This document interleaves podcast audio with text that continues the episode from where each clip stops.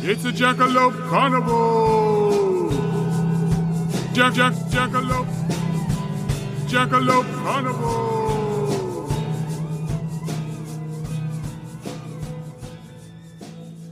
Hi, I'm Becca, Hi, I am Eric.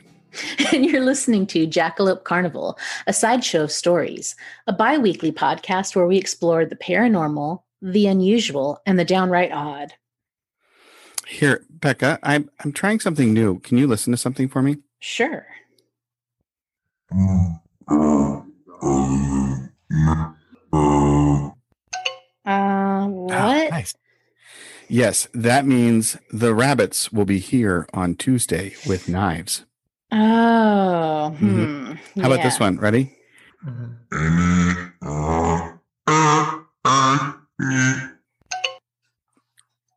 Oh, well, I think you got that one. Ah, good. Excellent. And that was me saying that mayonnaise tastes worse when left out overnight. And What language is this exactly? This is Bigfoot.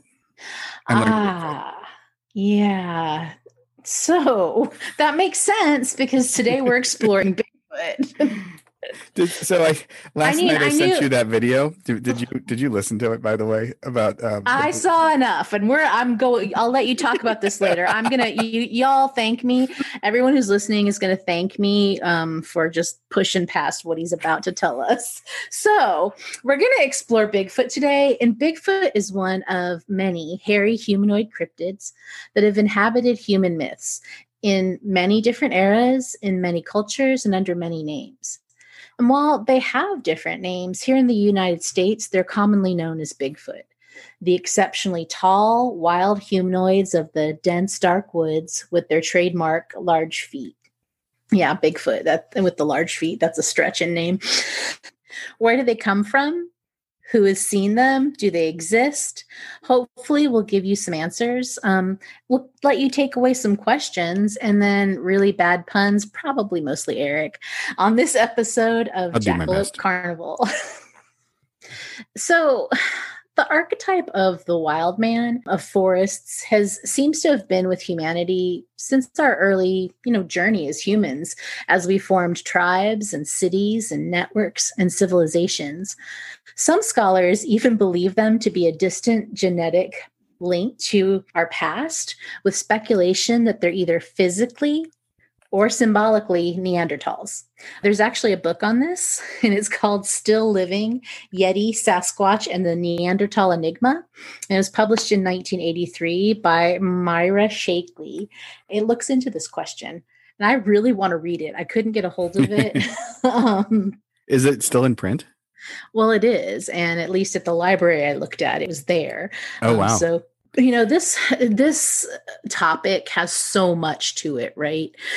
this topic is yeah, just this is of the things we've covered so far, I'd say this is the easiest to research. And there were so many different ways we could have taken this. You know what? Honestly, I felt like because there was so much, it was a little more difficult because you just spent hours reading, and it's like, I don't know what that got me. But it did get me to know that there are many ways of looking at Bigfoot.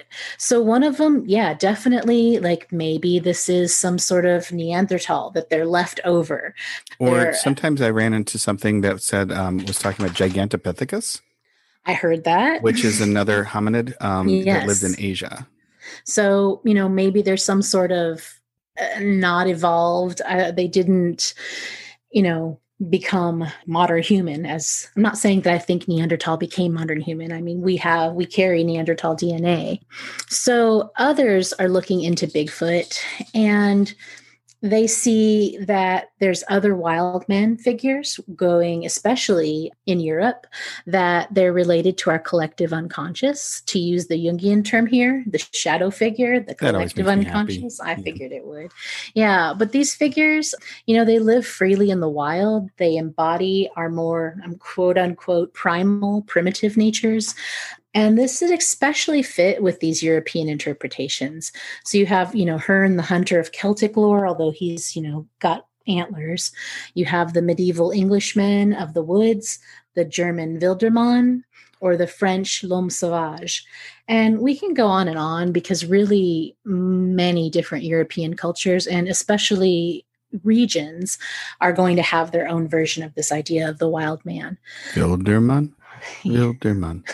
Does whatever a builder can. And he probably does. He's, you know, but for now, I want to focus on North America. I, I, can tell you that we will probably look into this again. I would probably like to look into these wild man figures. But in North America, we don't really look at Bigfoot quite like that. And I've heard and read a lot of accounts that say that Bigfoot stories start after a sighting that happened of some footprints in 1958. Eric's going to tell us about that in just a second. And while that may be when the term Bigfoot was coined and Bigfoot came to be this gentle slash angry ape like creature we now know and love, the history of long haired people living away from human society is much older than that in, in Northern California. In, in North America. Yeah, oh, in okay. Northern California, in North America. Um, so Canada, all along the coast. And I had a nephew who was well. a, a long haired um, person in California for a while. I have a nephew who actually is a long haired person in California. All right. So tell us a little bit about this 1958 sighting. Right. So Ray Wallace is the man you're talking about, right? Mm-hmm. And he lived from 1918 to he just died in 2002. And he was a logger. He's a guy who liked to pull pranks on people. and the, the image of him doing so is actually pretty funny to me because one of the things he did is he like carved out these these enormous joke feet and then strapped them to his own feet and then he just walked around northern california basically just to like yank people's chains and i don't know that he was i, I have no idea if he was he had a, any coherent idea that he was trying to spread some story about the i'm sure man. he did I'm absolutely so? sure he was living in the yeah the Pacific Northwest. Absolutely, mm, he That's a good point. And yeah, so the he was doing this just for his own amusement. He was just he was that guy, fun-loving fellow. In 1958, a fellow by the name, a journalist by the name of Andrew Genzoli, uh, was writing for the Humboldt Times, and what this article in the Humboldt Times did was connected these footprints, I think, to the larger lore of the area even though, um, by all accounts, uh, Ray Wallace's footprints weren't terribly convincing. They were kind of, you know, I guess amongst uh, Bigfoot uh, footprint connoisseurs, um, his are rather crude looking and, you know, they they leave like a flat footprint. And well, you know, it was early on in the uh, the hoax footprint uh, stage. So. And I don't think I don't think Andrew Genzoli, from what I read, um, was really trying to. Um, I, I think that he was writing a like a you know just a, a I don't want to say fluff piece, but like you know like a fun article that wasn't supposed to be like an expose or anything. I think it was more or less like here's the local lore. Isn't this interesting? You know, it's like Sunday afternoon reading type of thing. And I don't think that he was expecting to be you know the ground zero of this cultural phenomenon that Bigfoot became, but. Uh, there's another thing that happened about you know nine years after this, and that's going to really make Bigfoot the national phenomenon that Bigfoot is now. And that has to do with Roger Patterson and his friend Bob Gimlin. And they were making their own Bigfoot documentary slash movie docudrama if you will and i mean really i think everyone has pretty much seen this whether they realize it or not right right it's it that that iconic pose with like the the Bigfoot who has the, the, the slowly swaying arms. Mm-hmm, mm-hmm, mm-hmm. And uh, you know, it's kind of like got dark fur, and so the this is the so-called Patterson Gimlin film, and that will be filmed in 1967. Hmm. And once that hits, and to the literally to the day he dies, Roger Patterson will not recant that he thinks that this is an authentic piece of film. He he goes to his grave saying this is this is a real thing. Bob Gimlin is this moment still alive. And but Bob Gimlin has actually only given a couple of interviews and doesn't really talk to the press a lot. And there's it's a controversial thing, you know, it it's it's kind of a litmus test. I think if you think the Patterson Gimlin film is fake, yes. Yes. Uh, I was just sorry. You finish your thought. I think if you think that I think that it's one of those things. Like if you you can ask someone like, "What do you think of the Patterson Gimlin film?" and you could probably automatically know if they're like a Mulder or a Scully. You know what I mean? Or how deep they are to know that the Patterson Gimlin film is a Bigfoot film. I'm like, Right, yeah, I saw it last week. It was awesome. right? If you can say the words Patterson, Gimlin, Mulder, and Scully together and they know what you're talking about, they're probably a friend of ours. So, um, do you purposely bring everything back to 1967? Yeah, hey, I'm I'm just reporting the facts here, and Because this is not the first time that you've uh, managed to bring us back to our friend the Mothman. That's right. That's right. No, not intentionally. And I'm I'm actually, except for right now, I'm not going to mention Baltimore today. I don't think. Okay, well, this is Bigfoot show, and right, big Bigfoot has not been spotted. You know, um, walking around Fells Point that I'm aware of. yep, he was in Hagerstown, Maryland. So, no, not Hagerstown. I think he was in Westminster and maybe Hagerstown. So who knows? Who knows? So, but you know, this idea of Bigfoot, this later idea of Bigfoot, isn't eh, the first time Bigfoot has been around. So in North America, Bigfoot gets for, around. for some time, especially in the Northwest United States and Canada, Bigfoot enthusiasts might use the word Sasquatch. I'm sure most people have heard the word Sasquatch. The word Sasquatch um, came into use in the 1930s, actually. In the 1930s, when Indian agent J.W. Burns, who had been assigned to the Salish uh, First Nation in Canada, he published stories that were shared with him um, from the people that were within the agency. So, if you don't know what I'm talking about when I'm saying Indian agent or Indian agencies, in the 1930s, this would have been a time in both the US and Canada when Indigenous people were put, is we sometimes call it the reservation period, when Indigenous people were taken off their land in an effort to and as Sir, I'll have a quote here from Prime Minister Sir John A. Macdonald, and he says this The great aim of our legislation has been to do away with the tribal system and assimilate the Indian people in all respects with the other inhabitants of the Dominion as speedily as they are fit to change. So, an Indian agent would have been someone who was in charge of the agency. So, was assigned by the government to make sure that people stayed where they were put um, and make sure that they assimilate. So it's pretty villainous, really, that they told him these stories and then he goes ahead and he publishes them. Because for them, this and his name wasn't Sasquatch, it's Saskets, which is a word that means hairy people. Not hairy as in bearded and furry, but long hair. They're tall and they have long hair. They're special, sacred beings. And I don't want to use the word sacred like we think of sacred like God, but they are sacred beings that had a close relationship with the people and and Eric loves this because when I read this it made me laugh because not that, that I think it's funny that they have a belief that Sas- Saskets could move through physical and spiritual worlds, but that But Eric I've been pushing that. constantly has been pushing this on me. John, But I, I have a bumper sticker on my car that says John Keel was right. You know that, right? Yeah, uh, Mhm. as as as Bigfoot as an interdimensional creature. So that's what he his theory is with this. So when I read that, I'm like, oh, I know who's going to love this idea. I have my reasons. I'll get into them later. This is published, and this mispronunciation, who knows why, it becomes the dominant word. So the dominant word is Sasquatch. Now, there are stories from nations, indigenous people, all the way pockets of stories that are very similar, but mostly in the Pacific Northwest do we have stories that seem closest to the way we think of Bigfoot in a modern sense.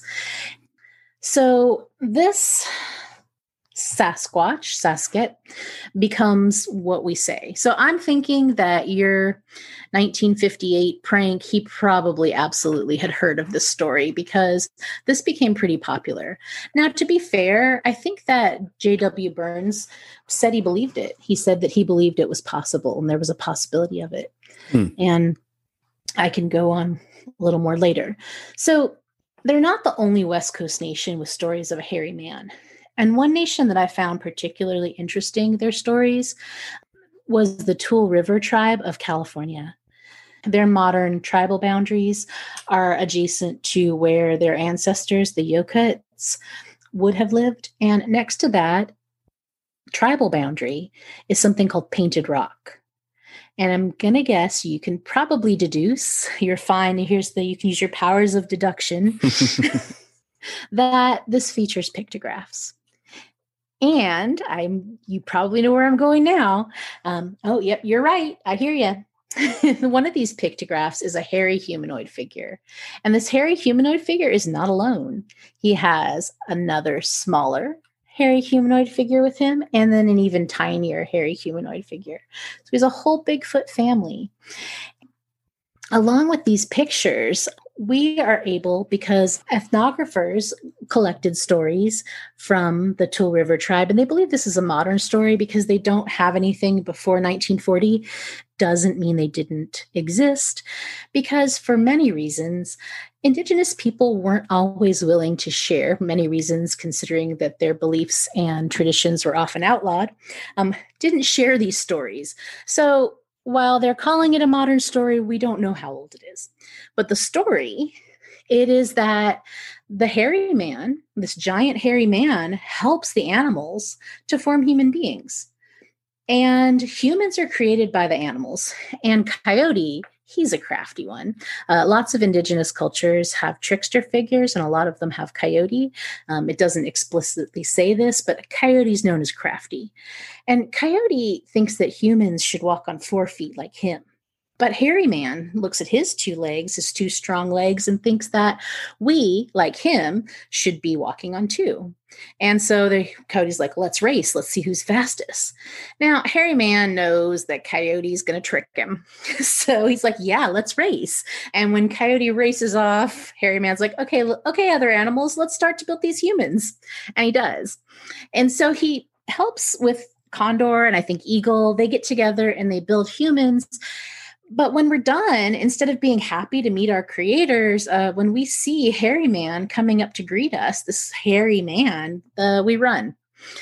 So and we've been really doing sad. that ever since. yeah, right. And he's really sad, and that's why he cries. So they say that's why he has tears, is because you know we didn't want to meet him. And but some accounts of Bigfoot have him not as the a sad kind of you know creature. No, absolutely. Sorry. Yeah, there's some that are that seem more like uh, scary stories, really. And some nations have those, but mm-hmm. not these two particular stories. I kind of yeah. love that story, though. Actually, I, there's something about it I do like. And I and I often wonder, Eric, and I have to kind of wonder if when these stories from the indigenous people mixed with European stories, they saw them in a different way, right? Well, mm. hmm, let's see. Uh, so like I don't know how many people are familiar with Hildegard of Bingen, Hildegard von Bingen. I and, love Hildegard von Bingen. Yeah, I knew you. So she had these visions. So she was an abbess of her time. She was a musician. She was um, a, doctor really, of sorts. She was a, a, she did medical. They called her a doctor of the yeah. church too, but well, and that's a different thing. That just means yeah. that her yeah, yeah, yeah. In, in the church were. I think um, that was anyway. I'm not going to go down there. Given like, weight, that wasn't. She, yes. That wasn't oh, that far. That was like 2012 or anyway. So carry on. we're gonna move past that. So she was what, great. Look her up. She's awesome she is awesome but she had these visions of jesus as this blue man surrounded by circles and and you know that's how she interpreted in her day through her lens. It was a religious experience. If I saw a blue figure materialize in front of me, I don't know that the first thing I think was Jesus. Well, it might be, but not in that way. um, I would be really shocked and I might think aliens. So I think that some of this has to do with the lens of those who were looking at it. You know, John John Keel says that. I'm sure John John Keel says everything. Eric. He says every. I know, right? and the thing is, though, is I actually I should be clear about this. I do love reading John Keel's two books that I've read. Um, he's I'm not completely signed on. I find his his his theories interesting. I find some of the things he's written dubious. Well, you better sign on with that theory because but but that whole no no but I think that that that has some merit, right? That um, you know, who would have been the Fae at another point in European history become you know ufos at another point in american history. Exactly. And and so i think that perhaps when europeans with this history of wild men or with this history of different ideas um, perhaps that's where we're going because you have some stories that are have a very different feel. I do. I particularly went for stories that were before the patterson gimlin film because once Patterson Gimlin film is made and becomes famous, um, he becomes Bigfoot becomes part of pop culture. And there's movies made and there's TV shows made. Uh, the famous uh, Six Million Dollar Man episode. Um, just you know, everyone knows who Bigfoot is after that. But the stories that precede that were the ones that I was looking for and thought were interesting. And I found three stories uh, that that really made me go, "Well, that's interesting." And the first one is recounted by none other than Theodore Roosevelt. Oh. Yes, he wrote that in makes his. so much sense, though. This isn't the first time Theodore Roosevelt gets involved with a, uh, uh, a cryptid. Uh, Theodore Roosevelt was going to lead an expedition in Maryland for the um, the Snallygaster, ah. but he was uh, side. Something else came up that you know something came up in Washington that required him to like actually do statecraft instead of going to hunt monsters in rural Frederick County. But um, so yes, it, this isn't the first. You know, someone should make that movie, right? Theodore Roosevelt, Monster Hunter. Uh, in his book, though, The Wilderness Hunter, that was published in 1893, he recounts a story that was told to him by, according to Theodore Roosevelt, an old trapper or a mountain man, and he just called this man Bauman. Uh, and uh, allegedly Bauman told him a yarn, and he really liked it. But this story is um, is a little terrifying, actually. So when Bauman was a younger man, so I'm going to assume this is in the, the early part of the 19th century.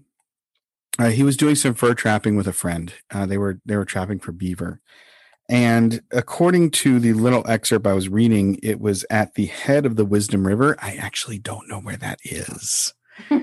um, it's out west somewhere. I'm I'm on the East Coast, so everything's out west somewhere. But anyhow, so Bauman is going fur trapping with his partner, and his partner remains unnamed for reasons that we'll talk about in a second. But they are, you know, they're hiking out in the middle of nowhere. Um, they set up camp and then they go to set their traps. And they, you know, they set their camp up and they're they're wandering out. They set their traps and they come back and they find that their packs have been rifled through. Hmm. That's odd. I guess it was like, you know, bear or raccoon or something. But that's it. That isn't the end of that. Turns out that they noticed that the tracks around the camp were not made by a four legged creature. They're made by a two legged creature. And that really freaks them out. And apparently, there's something about the tracks that lead them to believe they aren't human. Although Roosevelt doesn't specifically say what that thing is, whether it's unusual size or unusual shape. Um, we we're kind of left to guess, actually but it freaked them out enough that they they set watch. So they took turns sleeping through the night rather than um, just kind of like go to sleep. And apparently, what they heard was, and this is a quote, a harsh, grating, long drawn moan, a Ah. particularly sinister sound. So you've been taking Bigfoot. What word do you think that would have been? right. What they were saying is um, it, now I'm I'm still learning, but I think that what they were actually saying was my rhinoceros has been parked illegally. Yeah, it makes sense. Mhm. Totally. Mhm. Yeah, that's a phrase you'll you'll use quite often. This story wait, the story isn't over though, right? So the next day, believe it or not, they're like, "Hey, let's go home. This is all freaking us out." So to expedite things, they're like, "Look, I'll go upriver. I'll get the traps. You break camp. I'll come back, and we're going to get out of here." And so Bauman comes back to find that his partner has been killed. Oh, Yeah, I, I didn't see um, that coming. yeah and not only is like he was he was dead and his you know according to the tracks you know the guy is an experienced woodsman and all that so he's reading tracks apparently um, his neck was snapped there were there's gouge there's gouges like teeth marks around his Uh-uh. throat but he's not eaten uh, but his body is kind of like rolled around and like messed with uh, so bauman hightails it out of there and this is the story that roosevelt was told and the treatment of, of this in his book is not one of skepticism now, who knows if like Roosevelt was spinning a good yarn? I mean, oh, that's a terrifying one, or it just seemed plausible to him. Um, again, we're talking about a man who was going to uh, mount a expedition for the Snallygaster in Maryland, which, um, yeah, didn't, so didn't yeah. Right. So anyway, so that's that again. That happened. That story was published in the late 19th century in the uh, in 1893. So it's the story's older than that. and I have two more stories that are actually from the other side of the 20th century divide as well. Oh yes. Yes, and they both happen actually in 1924. Strangely enough, both of them. Am I gonna guess out west again? No, I actually have locations for these. Well, I have locations for one of them. Okay. Uh, the first one actually is a place called Ape Canyon, which is still a place that you can visit. I'm going to now. Well, it's it's to the east side of Mount St. Helens. I actually Google mapped it and Ah. like, looked at it. It is still in the 21st century, the middle of nowhere, and there aren't many middle of nowheres left in the lower 48. Wow. And this place is still the middle of nowhere. Like you know, I, I think there really are, and that's kind of what's beautiful about the Bigfoot sightings, considering. But yeah, I'm going there. Oh, that's right. Right. You're going to talk about Maine soon. But okay, so this is like honestly, there's no towns near uh, Ape Canyon, and I, when I I did a search for Ape Canyon, and even I did a search of uh, of newspapers as well. Most of the things about Ape Canyon that came back actually weren't about this story at all. It was about why it's a good place to mountain bike and uh, hike. It's apparently very good for that. Except this story tells you why it's not a good place to mountain Right. bike or hike. But it, yeah, it, it it got its name from Sorry, tourism board. well, I'm sure they have. I'm sure they also, when push comes to shove, I'm sure that you get more people going out to Ape Canyon to look for Bigfoot than you have people staying away. yeah, it's probably true. The net, yeah, the net total is probably positive, not negative. But Ape Canyon got its name from this story that happened in 1924, and that's why they call it Ape Canyon. And apparently, I think these miners, from the accounts that I'm reading, and I read this account in several uh, different sources, the fella who um, talks about is a guy named Fred Beck, and he doesn't seem to be terribly aware of the local um, stories. He seems to be caught off guard by the fact that while he and his friends who are miners, they have like a small mine, they're, you know, they're looking for precious metals, I'm going to assume. They're walking through the woods and they see a ape man hiding behind a tree and staring at them. Now, being, you know, men in the 1920s, I guess they decide that, you know, when you see strange things that you should probably shoot them. Because I think that's what people did in the 20s. So they Yeah. do. Uh, they shoot this. of course they do. right. Um, so they, they, they shoot it. The, With the- Tommy guns, I mean, it's the 20s, so that's what I'm saying. see? yeah. well, shoot the guy behind the tree. See? Um, yeah. So, yeah, wise guy, wise ape. Uh, they they hit. Apparently, they hit him, and he goes running off, screaming into the woods. And they're kind of like, "Well, that was weird." Some other accounts that I was reading were saying that actually they got one of the apes. You know, that they're getting followed by more apes at this point, and at one point they literally shoot an ape off of a cliff, and at that point they know that stuff's about to happen. Right, it's going down. Um, and so they retreat to a cabin. And this cabin, luckily for them, it was rather sturdily built, so the accounts go. Winters are kind of rough um, up in the mountains, and so it was sturdily built to withstand snow. Although when I was in the Pacific Northwest, when I lived there, it didn't snow very much at all. But I lived in Seattle, not like in the mountains, so Mhm. I'm sure it's different. But this this cabin uh, didn't have windows, luckily for them, because the ape men came at night, and at least two Band of them. Band name? That's our new band name. Hello, and we're done. the done. Ape Men come at night. The ape men came at night. That's it. Glad I could check that box. And they were throwing rocks at the cabin. Um, apparently, at one point, they even ripped a board off and were like um, reaching in to try to grab the men. The men were firing uh, shots out into the into the night to try to scare them off, and they weren't scared off. And they it sounds like they had the worst night of their life as the ape men, you know, are waging this assault on their cabin all night. And by the time that morning comes and things calm down and quiet down and they feel comfortable enough to stick their heads out, they're like, we're out of here. And they abandon their mine, they abandon the site. But the canyon is still known as Ape Canyon to this very day. Yeah. And I maybe by people who don't even re, you know know the story about how it got its name. Probably not. And Well- the second one that happened was is a Canadian man by the name of Albert Ostman in 1924. And his story is even stranger. Uh, he actually signs like the, the there's a there's a Canadian legal term and I forgot to put it in my notes. Sorry. Oh, Um, but the term it's basically an affidavit. just Um, say it in Bigfoot. Oh, there you go. hmm Uh, so there is a uh, uh, he signs an affidavit saying that this happened to him in 1924, but apparently he told the story some decades later. I think that it happened to him. He says it happened to him while he was young, and he didn't want people to think he was nuts. And by the time he tells the story, he's an old man, and he you know he has no more care to give. But the story is crazy because he's again out in the woods doing things. I think he's trapping for animals as well but he's in his sleeping bag and in the middle of the night he gets scooped up and he feels himself get like uh, you know he's in the sleeping bag he can't get out because the, whatever has him has him like kind of pinched the bag shut He's a sack of potatoes. Yeah. he is a sack of potatoes and he gets carried for some miles and when he finally gets plopped down according to mr Ostman uh, he climbs out of his bag to find that he is in the presence of a daddy bigfoot a mama bigfoot Maybe that should be our band. name. daddy bigfoot absolutely so okay, he- sorry. So there's a Bigfoot, the whole Bigfoot family. is someone writing all these down by the way I hope they are. Um, so there's a Bigfoot family, yeah, and a boy and a girl too.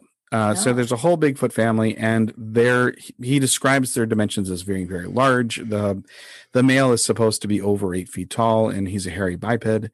Um, my favorite part of his account about the the female Bigfoot is that she had bangs. You know, I don't know why you're laughing. Female big feet want to be Bigfoot. Sorry, we we those are that's a plural word. They want to be stylish too. right? But he he went he went out of his way to say that, he, that the female had bangs, which just made me just cracked me up for some reason. Um, so he's he and he's kept there for a couple of days. Now here's where there's a, again I'm reading this in multiple sources, and I even found that there is an Albert Ostman Wikipedia page, although that's not that wasn't my main source. I use mostly print sources for this. But in one source, it says that the way he got Papa Bigfoot distracted is he gave him snuff and it made him woozy and he was able to escape that way. Um, another account says that he just wandered off after they got uh, used to having him around and he wasn't any, you know, he was no longer a, a novelty. And he could Um, find his way out of the middle of the woods. It, and apparently he, yeah, apparently he found his way, you know, back to to civilization in some manner. But he was willing to sign a legal document, a legal, legal affidavit to the story. I mean, I'm not trying to convince anybody that he's telling the truth. I don't. I have no idea one way or the other. And that kind of brings up our question like, so do Bigfoot exist?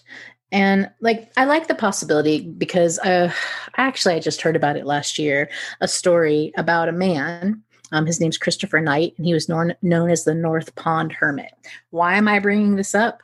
Because Christopher Knight left his home in Connecticut and Because decided he was hairy. Was he? Hairy? no, uh, well, by the time after 27 years, because he leaves his home in Connecticut and decides he's going camping in Maine for 27 years. There really aren't very many sightings of him. The reason he got caught is because he was burglaring uh, camps, taking quite a bit from summer camps and getting ready for the winter. And they had cameras. And so they found him on camera, breaking in, taking stuff, and eventually found their campsite. There was only one person, I believe, who saw him out in the woods, and they said he kind of put his finger to his lips and said, shh, and the guy acknowledged. But 27 years in the Maine woods, this guy manages to just disappear. No one sees him. So my thought is, is if a human with our dull senses can manage to hide for 27 years, maybe it's possible. Um, there's a l- Sorry. Go ahead. no, you go ahead. We're in a strange position where I think that uh, we're in topsy turvy day because I honestly don't think that Bigfoot is a biological creature today. You know, and I mean, there. Well, then how can he be an interdimensional creature, Eric? Well, that's what I'm saying. Like maybe he's an interdimensional creature, but he's he's not a, a creature of this realm the same way that you and I and my Okay. cat and And and you know, people have a lot of different ideas here. Um, Mhm. I, for one, am willing to look at the possibility because there are vast wildernesses um, in the United States, in Canada, I mean, in Germany. So we know these countries that have this wild man, there's a lot of places a person can hide. Um, but some people believe that Bigfoot is other things. Like there's a belief that Bigfoot's actually an alien who has been here since time began. I'm talking to you, YouTube. Um, Did you watch YouTube videos that said Bigfoot is an alien? I absolutely did. It's an hour and 15 minutes. So I didn't get through all So of the, it. the three men doing Bigfoot calls in Minnesota that I sent you. no. Did you watch any of it? I did watch it. Well, you know, so, you know, that's a theory. He's an Okay. alien. Okay. I, I did watch the first part and I was like, no. So others you were see. so you were so absolute about it. Like you were like, no, we're not. Yeah, it was the bait video." they were using that creeped me out, and that was all. So others people see Bigfoot as utterly, literally real. They have evidence, they have photos, they have recordings, they have hair samples, and you know, of course, the huge footprints. There's a more mundane belief that Bigfoot sightings are actually just bears walking upright, which when you think about it, like if you saw a bear walking upright for a while, that's pretty exciting. But somehow, in the you know context of Bigfoot, it's disappointing. But I can tell you, if I saw a bear walking around, I'd be delighted. I'll tell you. I so I actually, Bigfoot sightings, even when they're bad, they're good. I went hiking in the Katmai Peninsula up in Alaska, Mhm. and I saw bears. I saw grizzly bears. That park is a phenomenal. If you, it, it's hard to get to, but it is so worth the trip. It has more bears per square mile than any place in North America. And when you go there, they train you like what to do because they're like, when you see a bear, it's not if, it's when. And I'll tell you this: like I saw bears, and I never once mistook it for a humanoid. I'm sorry, I'm doing that thing again. Have like you I- seen them walking around? Because I think you know when they're walking around from a distance, like you could make that. Especially, you know, you had. I a little... think I did. I don't have a clear memory of it because I've I've seen, and that's not the first place. I saw Well, I lived in. Colorado, and I've Uh-huh. seen bears um, Right, in the I saw neighborhood, grizzlies in Wyoming hanging out too. in the backyard. So, you Mhm. know, do they exist? Uh, I Do don't. bears exist? No, bears definitely exist. And actually, I'm glad you said that, even though you're being a smart aleck. I'm glad you said that because I almost forgot that um, there's been some scientists, because people are actually taking samples and bringing them to scientists, and some scientists will take them. And they found out a lot of it is bear hair. This cracks me up. Some of it was cow hair. Oh wow! I don't think of cows as being, well, maybe it was like not I Highland cows. I right, don't that's what I was thinking. but I don't think so Particularly um, cow. so there's been different analysis of samples of Bigfoot hair. And some of the scientists were saying they're they like it.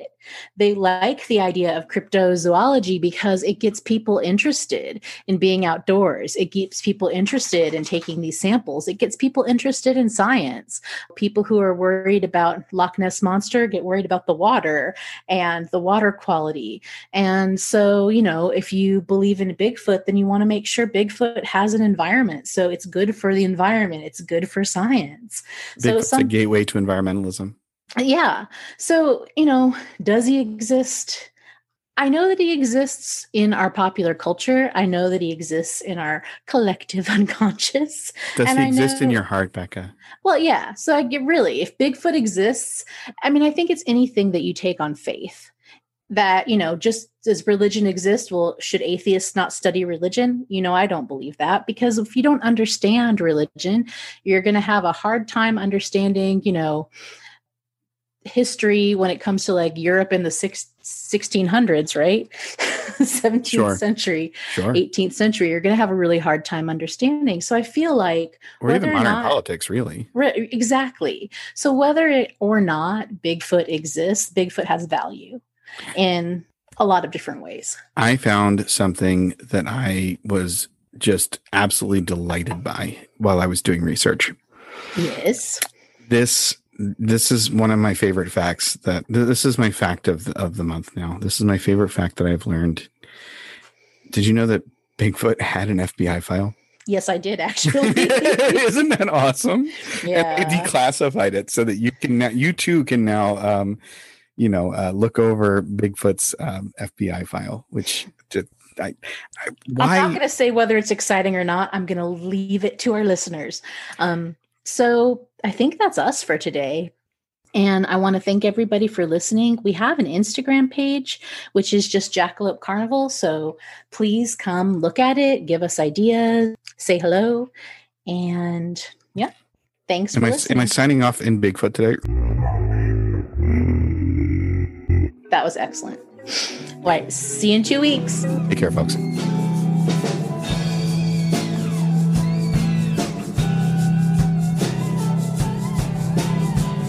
Jackalope Carnival.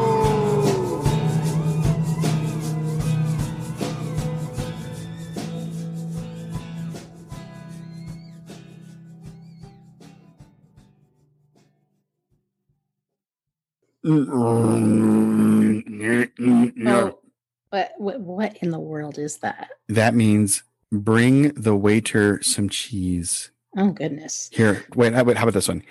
Mm, mm, mm, and